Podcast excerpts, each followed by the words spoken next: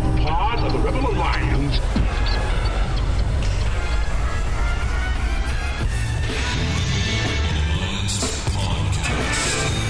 The idea of this podcast is simple discipleship.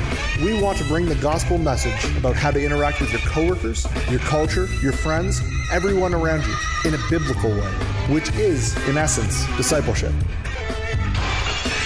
What did Jesus do when he came to this earth? He took the devil's stuff. The Bible actually teaches that the world is becoming increasingly covered with the knowledge of the glory of God. That should change everything in the mind of a Christian.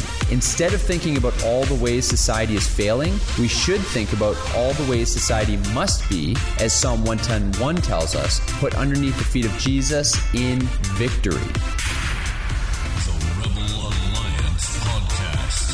We would be honored if you would join us.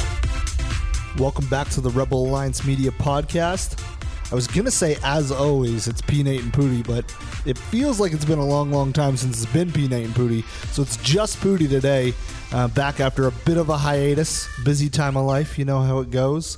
I'm here with you guys for a semi special edition of the Rebel Podcast. We're to go with that when really it is we've had no time, so therefore you only get me this week.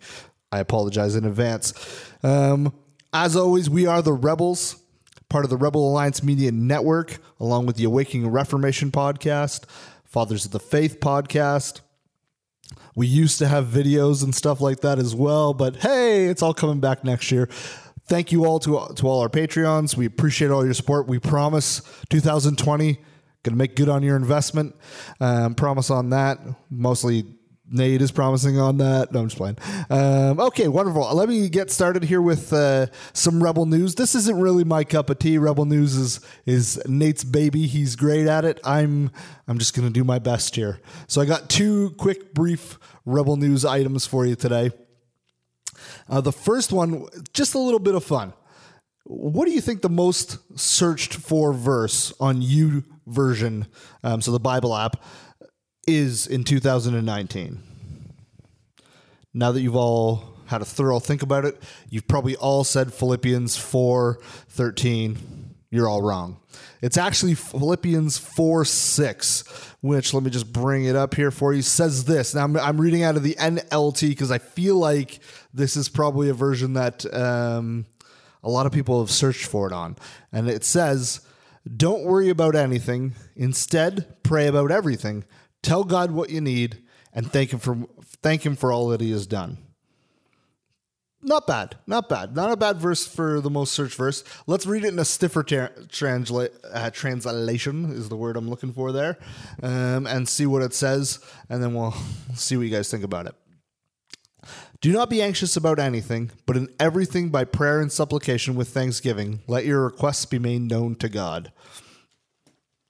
You know, here's my thoughts on this this is the most searched for verse, and I and I think I think that's actually telling of where we are as a culture right now.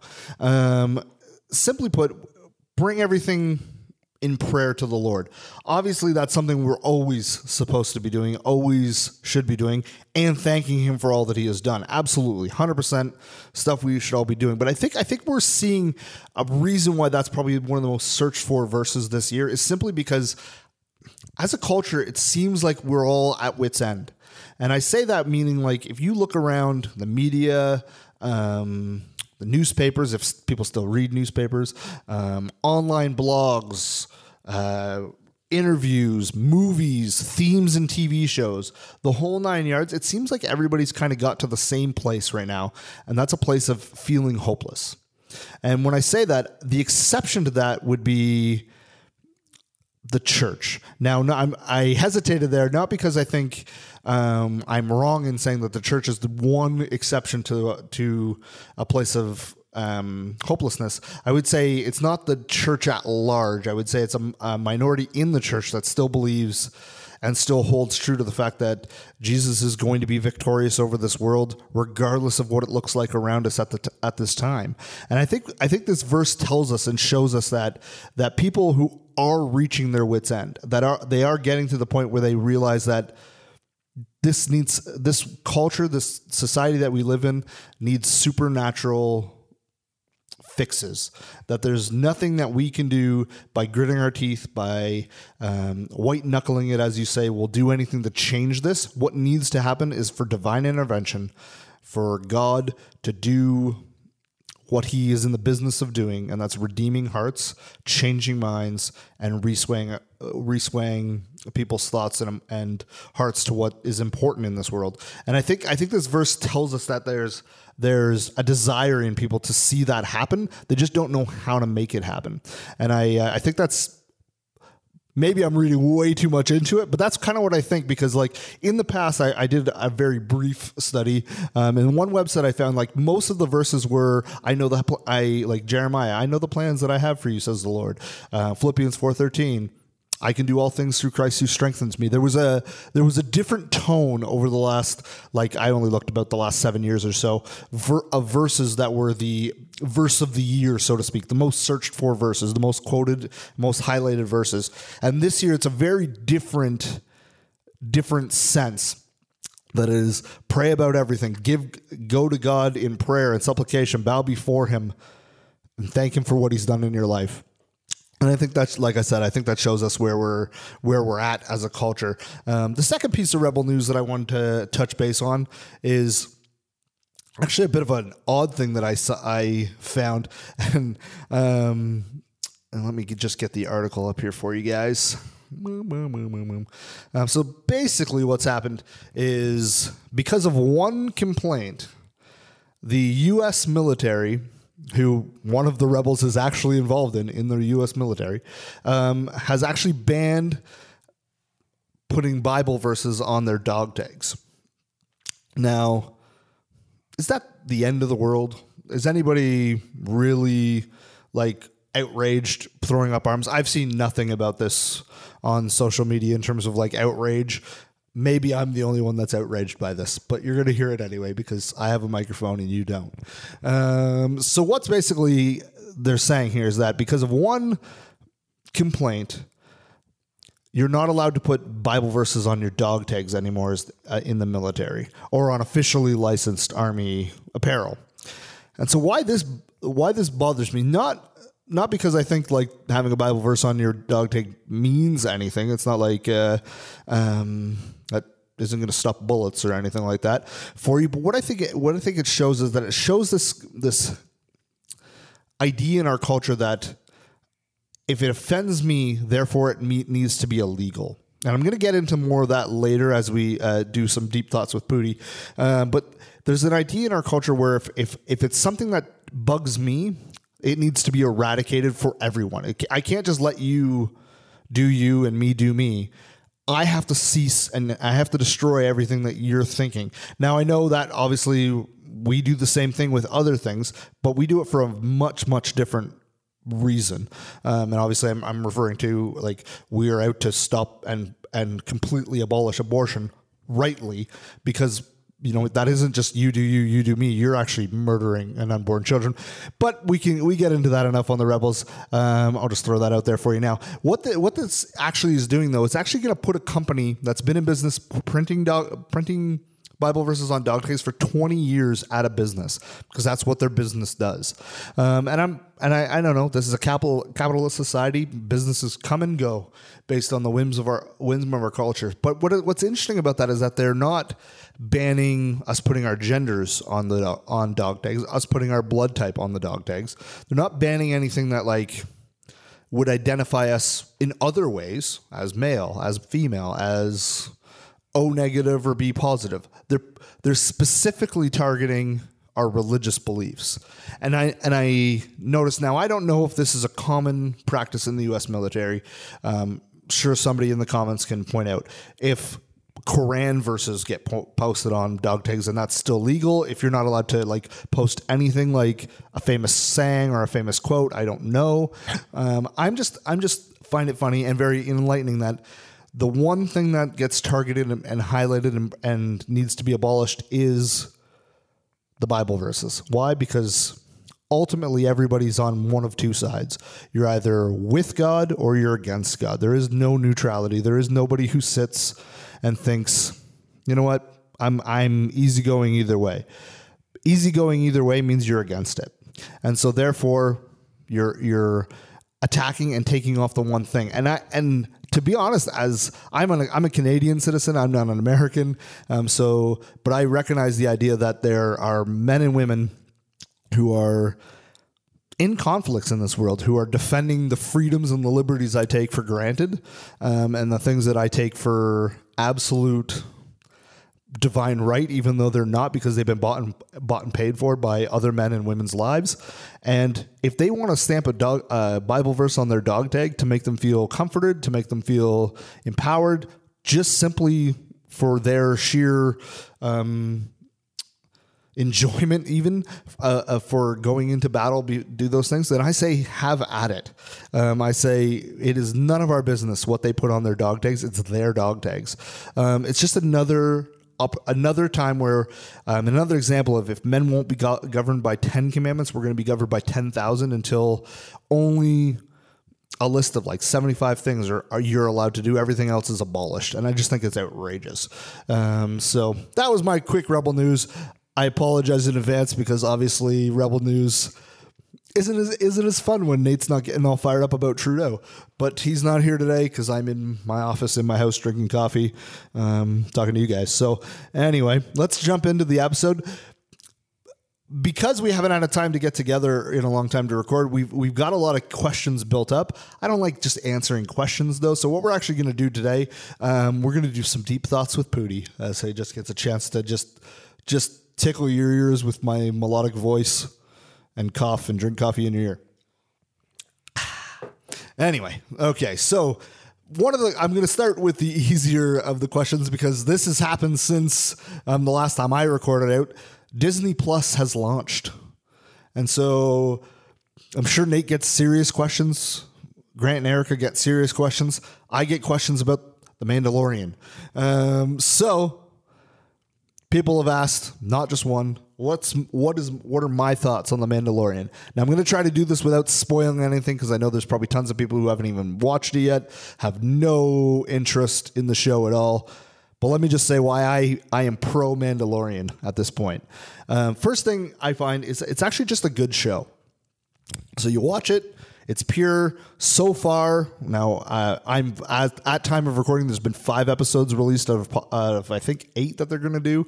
So far, so good in terms of appropriateness. I, I wouldn't have a problem with um, kids of a, a certain age watching it. Um, obviously, not, I wouldn't put your infant in front of it just because it's violent, but um, it's not like graphic violent. It seems like it's just normal um, appropriate TV, just like the original trilogy was. It's highly influenced by westerns. It's highly in- influenced by um, just space opera type things, which is really really good. I really en- I really like it. Now let me throw out why I think what's interesting about the Mandalorian because it's a massive success. Streaming all over now, anything Star Wars related, generally except for Solo, is a massive success. We'll see about the Rise of Skywalker, but um, this show, what's interesting about it now, spoilers are coming here. So if you want to stop, um, stop now, and then I'll tell you when you're safe to come back, and I'll make sure that's in the show notes. The spoiler premise of the show is that the Mandalorian is a gruff bounty hunter who seems to have his own gray moral compass. Uh, we don't really understand where he draws the line. Um, one of his famous lines in the show so far is, I can bring you in warm or I can bring you in cold. Like he doesn't seem to have a real desire to be maliciously, like, uh, like overly violent if he has to, uh, but he's not afraid to be violent if he needs to. Um, so we we get a sense that he has kind of a a gray moral um, moral guideline to in terms of uh, how he appropriates uh, appropriates how he does his job. That arises up to the point where he's tasked with bringing in a baby. Um, and the story, the whole premise of the Mandalorian show is that the remnants of the Empire. Um, bear in mind, this takes place after the rebels have defeated um, the global empire, but they're still mopping up the world, similar to how Christianity is taking over this globe slowly by slowly and, and surely after the empire has fallen. Um, anyway, the empire is out to get this baby, and has seemed to hire every bounty hunter in the in the galaxy to hunt down and murder this children except ex, this child except for the one that hires the Mandalorian. He wants this child brought in alive or dead. He doesn't really care. But the, the point is, is that the Mandalorian makes a choice, and his choice is to protect that baby's life. And now, what I find interesting about that is that this is a very popular show, very popular. Mo, I think I believe if I'm not 100% accurate, I apologize, but I believe it is the most streamed show of all time, passing Stranger Things, or the first episode was, or something like that. Something along those lines. Like it's very, very popular. You get the idea. What I find interesting about that is that we live in a culture that very much, very much doesn't value children. And when I say that, I mean, nobody nobody in our culture is actively saying babies that are that are running around toddlers should be killed. I think I think we all universally agree babies toddlers need to be taken care of. But we live in a society that very much is divided um, on the on the term of what about the unborn and how that's not a real not a real thing. Not a like we need to that we're okay to kill those as long as they're not alive.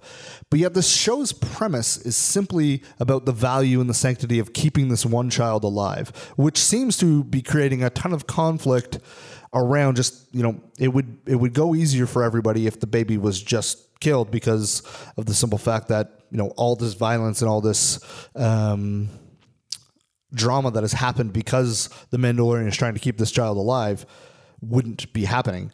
But the point is that we all seem to get, we're all cheering for the Mandalorian. We're all cheering for um, the baby here because of the fact that we want them to survive, because innately inside of us, we know that's right. And we know that child's li- a child's life is, is the responsibility of, of the adults to keep and protect. And it's funny to me that Disney has produced the show that that that the basic theme and premise is protect the the undefensible, protect the people, the babies who cannot protect themselves, and yet our culture can't link the unborn to the born. They can't see that that is what the pro-life movement is trying to do is protect those that can't protect themselves. And I find it funny that the most streamed show is based on a premise that most not mo I don't know the numbers, but a lot of people, particularly even within Di- in Disney who are making the show would look at and say, "Well, no, that's not what I believe morally." But yet the show itself is is is based on this premise that we need to keep this baby alive. And therefore we continue to root for this morally gray man to protect and keep this baby alive. I just find that very interesting and very fascinating how our culture can't seem to link two things that seem so blatantly obvious to us they can't link them. And, and I and I have to I have to say there's only one explanation for that and that's it's, that it's it's a spiritual thing that one person looks at something that's clearly obvious clearly true and rejects it. Just like Romans tells us that everyone knows there's a God and they choose to ignore it. They choose to suppress it. This is a truth that the unborn need to be protected. That's obvious in our society. There's no argument against protecting the unborn and yet our society has no choice because they're blinded and they're corrupt and they're sinful to look at that and say I that can't be true so therefore I have to reject it. And then a show comes along and very clearly shows us that and we all root for the person who's doing the one thing that we all re- would morally re- reject when we're sitting there thinking about it I just I just I just think it's very interesting I think as we as this show expands, I hope they play on that theme. And what I mean, I don't expect them to go into unborn force babies. Um, I don't expect them to go into any of that area, but I, I hope they play on that theme that the Mandalorian did what he did, went against his code, went against his um, guild's rules and regulations to protect this baby because he realized that that protecting the baby is the right thing to do. And I think it's a, I think it's a I hope I hope my prayer is that any Christian who's watching The Mandalorian hasn't missed that um, and is and is getting into the conversations at their workplace. I know I have um, already about that theme, that idea that that children are a precious commodity. That we as a society simply just don't produce enough. Um, that we, we just we don't replace ourselves. That's not something we do. Other people are doing that we as a as a generic as a Western culture, I'll, I'll, I'll say, aren't doing that. We don't replace ourselves very often. It's we look at families who are five, ten children and say that's weird instead of praise the Lord for the for the the blessings that have been given to you. Um, and I say that as somebody who at this at this moment can't have children myself, but I look at those and I still see that that is what we're supposed to be doing. I look at that and say, Lord, bless the church with fertility. Bless the church with more and more children being born because that's what our mandate is to go forth, subdue the earth, and multiply and, and repeat. And I just think, I, I as I see the show, I hope that people are getting into that conversation with their coworkers to be like, do you see that? Like you like the show because he's protecting the unborn. He's protecting the the hopeless, the defeated. And I think there's something. I think there's something uniquely there, and I think that's partly why it's successful because of the fact that one, it's Star Wars. Two, Mandalorian army our armor is cool. But three, it hits on something that rings true to all of us that children need to be protected. Second thing of in terms of uh, some deep thoughts, I I've been asked a couple times about um, Kanye West and, and his seemingly legit trans- transformation into a Christian. And my first rebuke to everybody um, is one: I don't know if Kanye West is, is a legitimate believer. My same thing. I say the same thing about every celebrity who comes to Christianity is is I don't believe it's I don't believe it's outside of God's control or God's power to save Kanye West fully. He saved the Apostle Paul. He saved me. He saved everyone who I know that is saved before they were saved, I looked at them like there's no chance there's no chance that they could become a Christian, myself included. Yet God, in His sovereignty, opens our eyes because it's a supernatural work that can bring us into relationship with Him. So I say, I pray that Kanye is le- is legit. But I, I find it I the the thing with Kanye that I find interesting is that it's not just Kanye. Um, Kanye is probably the most famous person that this has happened to, but right now there's there's been there's been almost a shift in terms of like uh, celebrities, athletes coming to faith, and it's not overly publicized. We all know why the media doesn't want us to know all these stories, but there are there are a number. I'm going to name some athletes. I hope uh, you guys know some of these these names. If not, um, feel free to look them up. Uh, two baseball players, one who I think will be a Hall of Famer named Manny Ramirez. Uh, another a pitcher named Barry Zito, and then obviously Kanye West, Chris Pratt, um, multiple others as well. But I'm going to focus in on on those three guys, Manny Zito and Kanye, for a moment because I, I I think I think it's starting to highlight, and I think this the, their stories need to get out there a little bit more, so that we can start seeing just start seeing how how God is working in all different class systems and all different pl- places in the world. So Manny Ramirez, massively rich, massively famous baseball player, all the success in the entire world, yet it didn't sa- satisfy him at all. Barry Zito, very famous. He became the highest paid pitcher in, in Major League Baseball. His career went right off the rails at that point. He's actually written a book called Curveball. I read it. It's great. You should check it out. It's basically just his story. So basically, the, the story of of Zito in a, in a nutshell here for you guys is that he had his entire identity in in baseball. He had his entire identity in playing, being a great pitcher, great athlete. Um, he's a not to sound a bit weird, he's a good looking dude. You know what I mean? He's got all the never lacked for women, never lacked for money, never lacked for status and success. Played in Oakland, signed for San Francisco, biggest contract of all time, career right off the rails.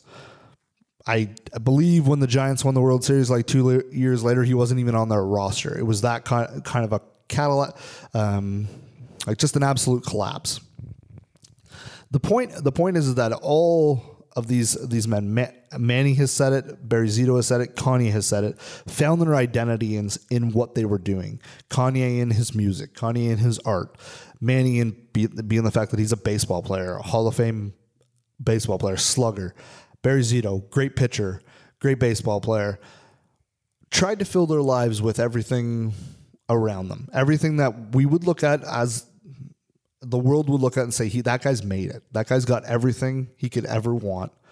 He has lived the American dream. He has achieved everything and every every piece of glory that this world can give you: riches, wealth, women, status, reputation, um, success, historic like legacy so, so to speak everybody will talk about manny for 10 15 years. Kanye's music will live on.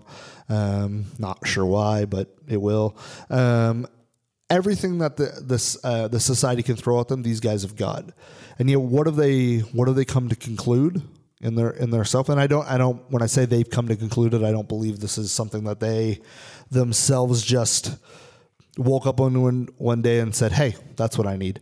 What did they come to conclusion that none of those things satisfied them? That once whatever it was they were putting their identity in, baseball, music, wasn't there anymore, that they weren't, that they couldn't identify with anything, that they were bankrupt, even though they had everything they would, that nothing they they put in into that black hole, so, so, so to speak, would satisfy until they found Christ.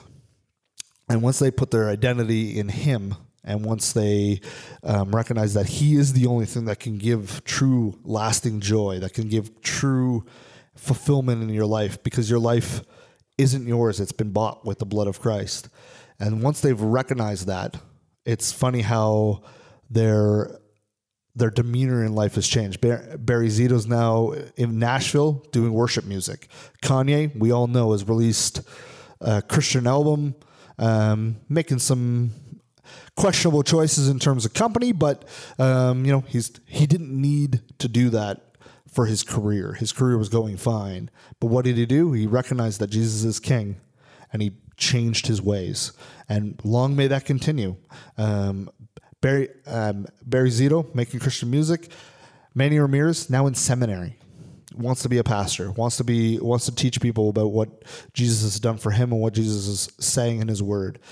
We see that those are just three names. We know of others, and we've heard stories of other people who have had um, conversions. And I, I, think I think the point is that um, so many of so many of us look to celebrities and look to just everybody, athletes and everything like that, music stars, and say they've got it all you know what I mean? Like I could, I like if I just had a, a fifth of what they've been given, I would be happy. I'd be satisfied. My life would be complete.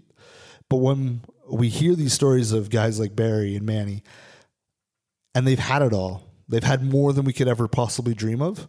And what do they still find? That it was dust in their mouth, that it was coal, that it didn't satisfy at all. Because the only thing that truly satisfies is is bowing the knees to Christ, letting Him and His mercy overwhelm you, and then getting your life in order with him and, and starting to tell the story of what he has done and getting your story to join the story, his story that never ends. And I find it interesting that um, I'm not sure if we've even mentioned uh, this guy in a while on the podcast, but a Christian comedian named John Crist recently has fallen from grace um, and he's um, been accused of some things. I don't know if we're legally allowed to say what he's been accused of, but it's public knowledge. Feel free to to look it up on Fox News, like sexual allegations. But I find it funny that Barry, Kanye, we'll just say those those guys had everything success throughout, throughout them, recognized that it wasn't worthy, it wasn't what they needed, and found Jesus. And then somebody who was raised in the fear and the admonition of the Lord, who should know better, got success, got wealth, got celebrity status, got all that stuff, and then fell. And it's and I think there's I think there's a nice danger. I'm not saying he fell because of those things, but I'm saying it didn't help. Uh, basically, what I'm what I'm saying is I think it's I think it's important to recognize that chasing those things, chasing celebrity, chasing wealth, chasing success, apart from chasing after God, like ch- apart from Jesus, will always end in failure. If you're not rooted deeply in the scriptures, if you're not deeply ready for success, when it comes, it will destroy you. And I think we've all seen that at certain levels. Somebody who's takes over a ministry before they're ready, and it takes three or four years of just nightmares before either a they they quit and they they burn out or or somebody comes alongside them and starts guiding them in in the right in the right ways to do these things. Because we have a, t- a tendency in our culture to over promote but underdevelop. And so rather than putting all the lay the the groundwork in at the start you know we have a we have a tendency to see somebody who has talent has abilities and all those things and just push them along, push them forward, push them forward, push them forward, make leaders, make leaders, make leaders. When the the Bible tells us to be followers. The Bible says we should be people who are following, that we should be humble and not want to be pushed forward. And I'm I'm guilty of this myself. We all we all are. We all want more than we we get. We all think we're deserving of more than what than what we've been given. But the Bible says like to him who who makes much of the little that is given, more like basically I, I misquoted that terribly, but you you get the idea. Like be faithful in what little you've been given, and more will be given to you. And then if you're not faithful with the little that you've been giving, the more you're giving, the less faithful you're going to be with it all. I mean, I think that I think that's a, an interesting di- like duality of these four guys that I'm talking about here. Is like three of them had everything in the world, but they recognized they had nothing without Christ, and the one who had Christ or professed to, that wasn't enough for him. So he he sought after all of these other things. And what did it do? Three of them, it's led to their almost their their glory being increased, and one of them's in shame. And I think I think that's a very interesting lesson and thing for us to just keep in our our heads, just keep in our minds as we go um, through seasons in our lives. Just keep that in mind. Chase after Christ, not after the benefits and the success and the wealth that this world has to offer you. Um, last thing, last thing I wanted to touch on um, in terms of deep thoughts with Pooty. Um, sorry, I'm running out of time as we as we go here. Is just um, I made a I made a joke on Facebook like a month ago. I thought I was going to be recording the next week about Don Cherry. And it was interesting to me that I mentioned, I just mentioned his name. And I said, my favorite thing about hockey, which I don't even like hockey in in any way, shape, or form. Um, my favorite thing about hockey just got fired. And it was like, and I said, I have much to say on that.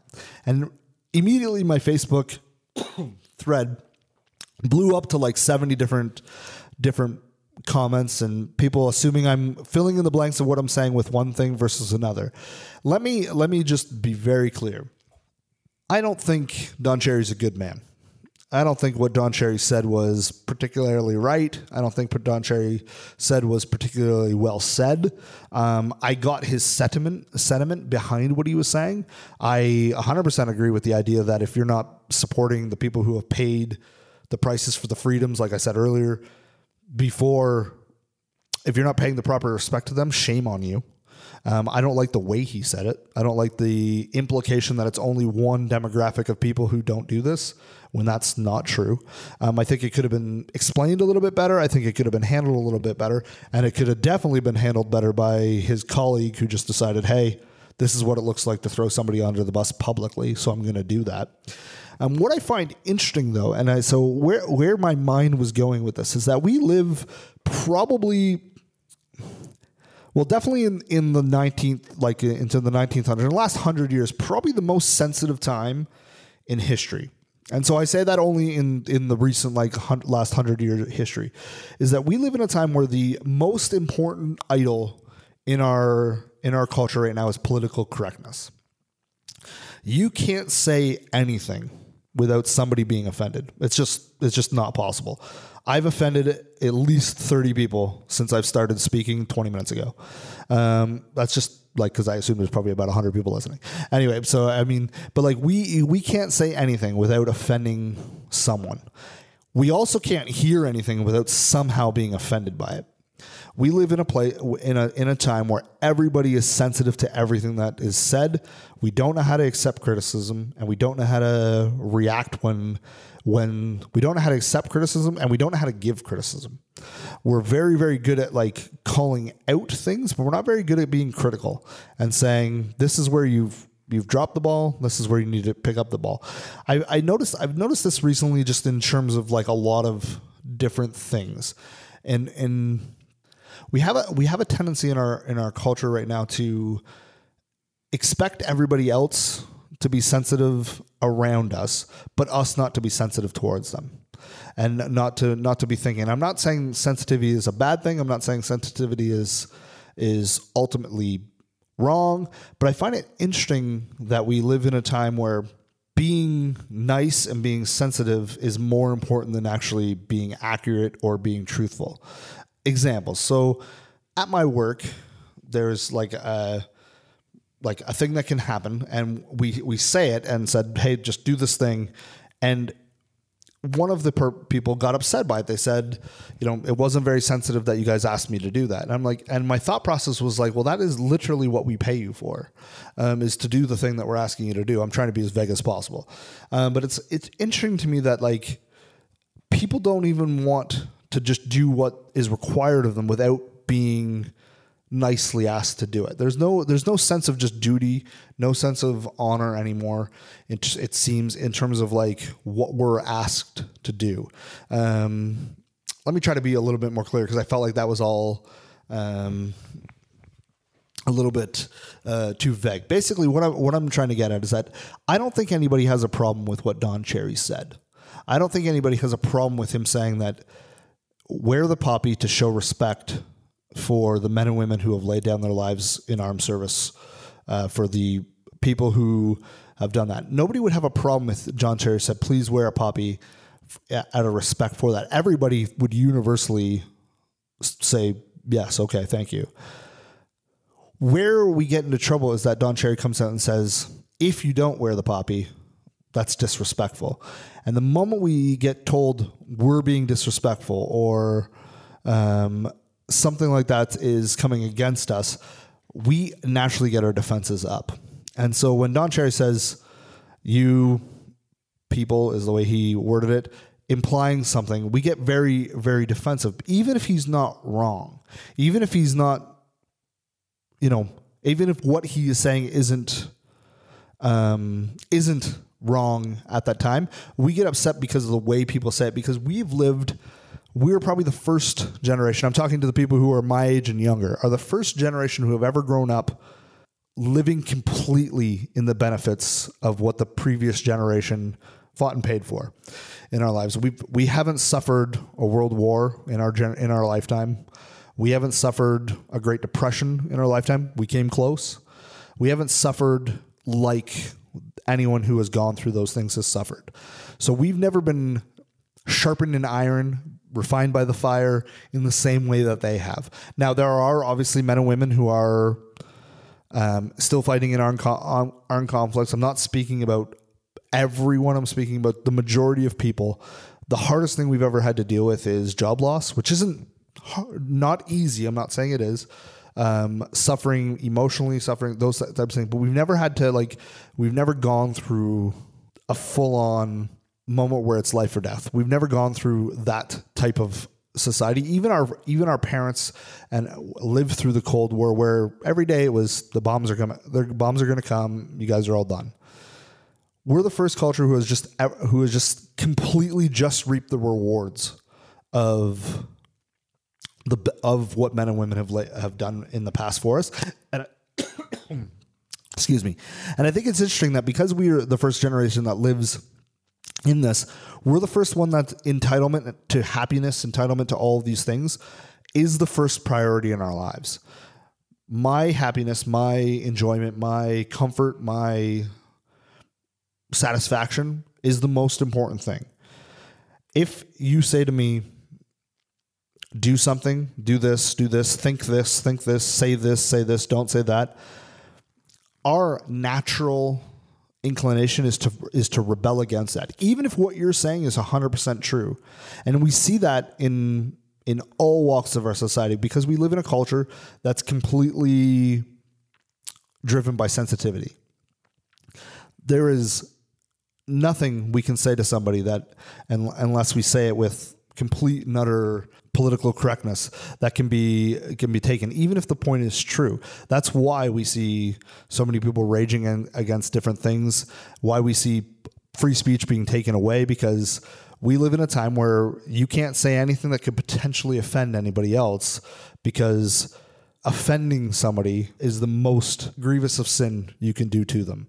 You can walk past them as they bleed on the street. You can do any anything to them in business. You can do anything to them in poverty. We we how many times have you seen somebody on one Facebook page say Don Cherry can't say that, but then criticizing a homeless person or something like that on the on the very next thread.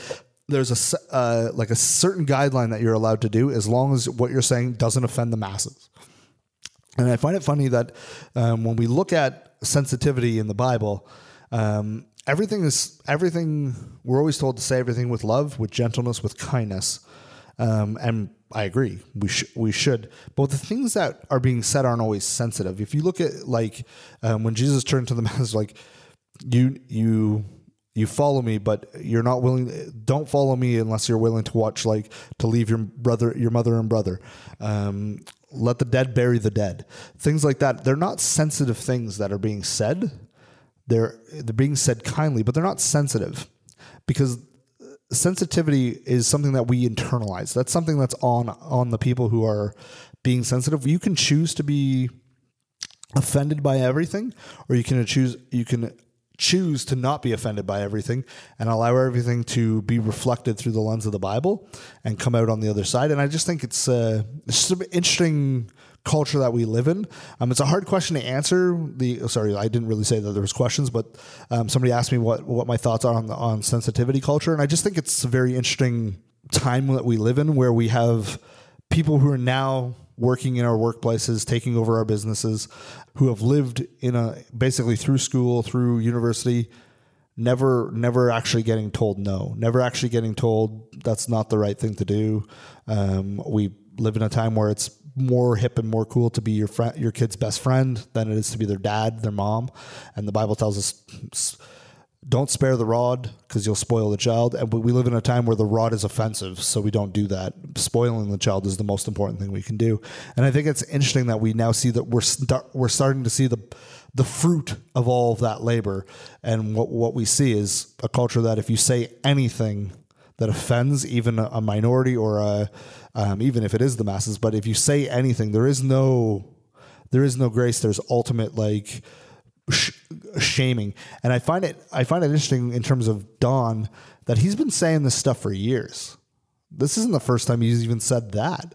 Um, probably the first time he's articulated it in such a bad way, but um, he's been racist against Russians, French Canadians. He's been borderline abusive towards European hockey players for years. But nobody cares because white European hockey players aren't like that. That's not that's not a demographic that we're worried about offending. We're not worried about them. But the moment he says anything about immigrants, anything like that, we get very offended by that because that's what we've been trained to do. Um, because that's that's we know that we know that there's sensitivity issues there, so we jump. And I'm not saying that that's wrong. I'm not saying we shouldn't be protecting our, our immigrants or anything like that. I'm not saying that at all. What I'm saying is I find it funny that we like um, we've done with Hollywood stars and, and whatnot. We let them get away with these things so long to the point where eventually they do something that we can't we can't let them away with, and it's now hip and cool to jump on them. So we do. And I just think that's very very interesting. That's my two cents. I I thought it was hilarious that I could I all you guys uh, just flamed. Not that anybody who flamed is probably still listening to this um, on Facebook, uh, but that's my two thoughts. That was Pooty. Have a great one. Bye.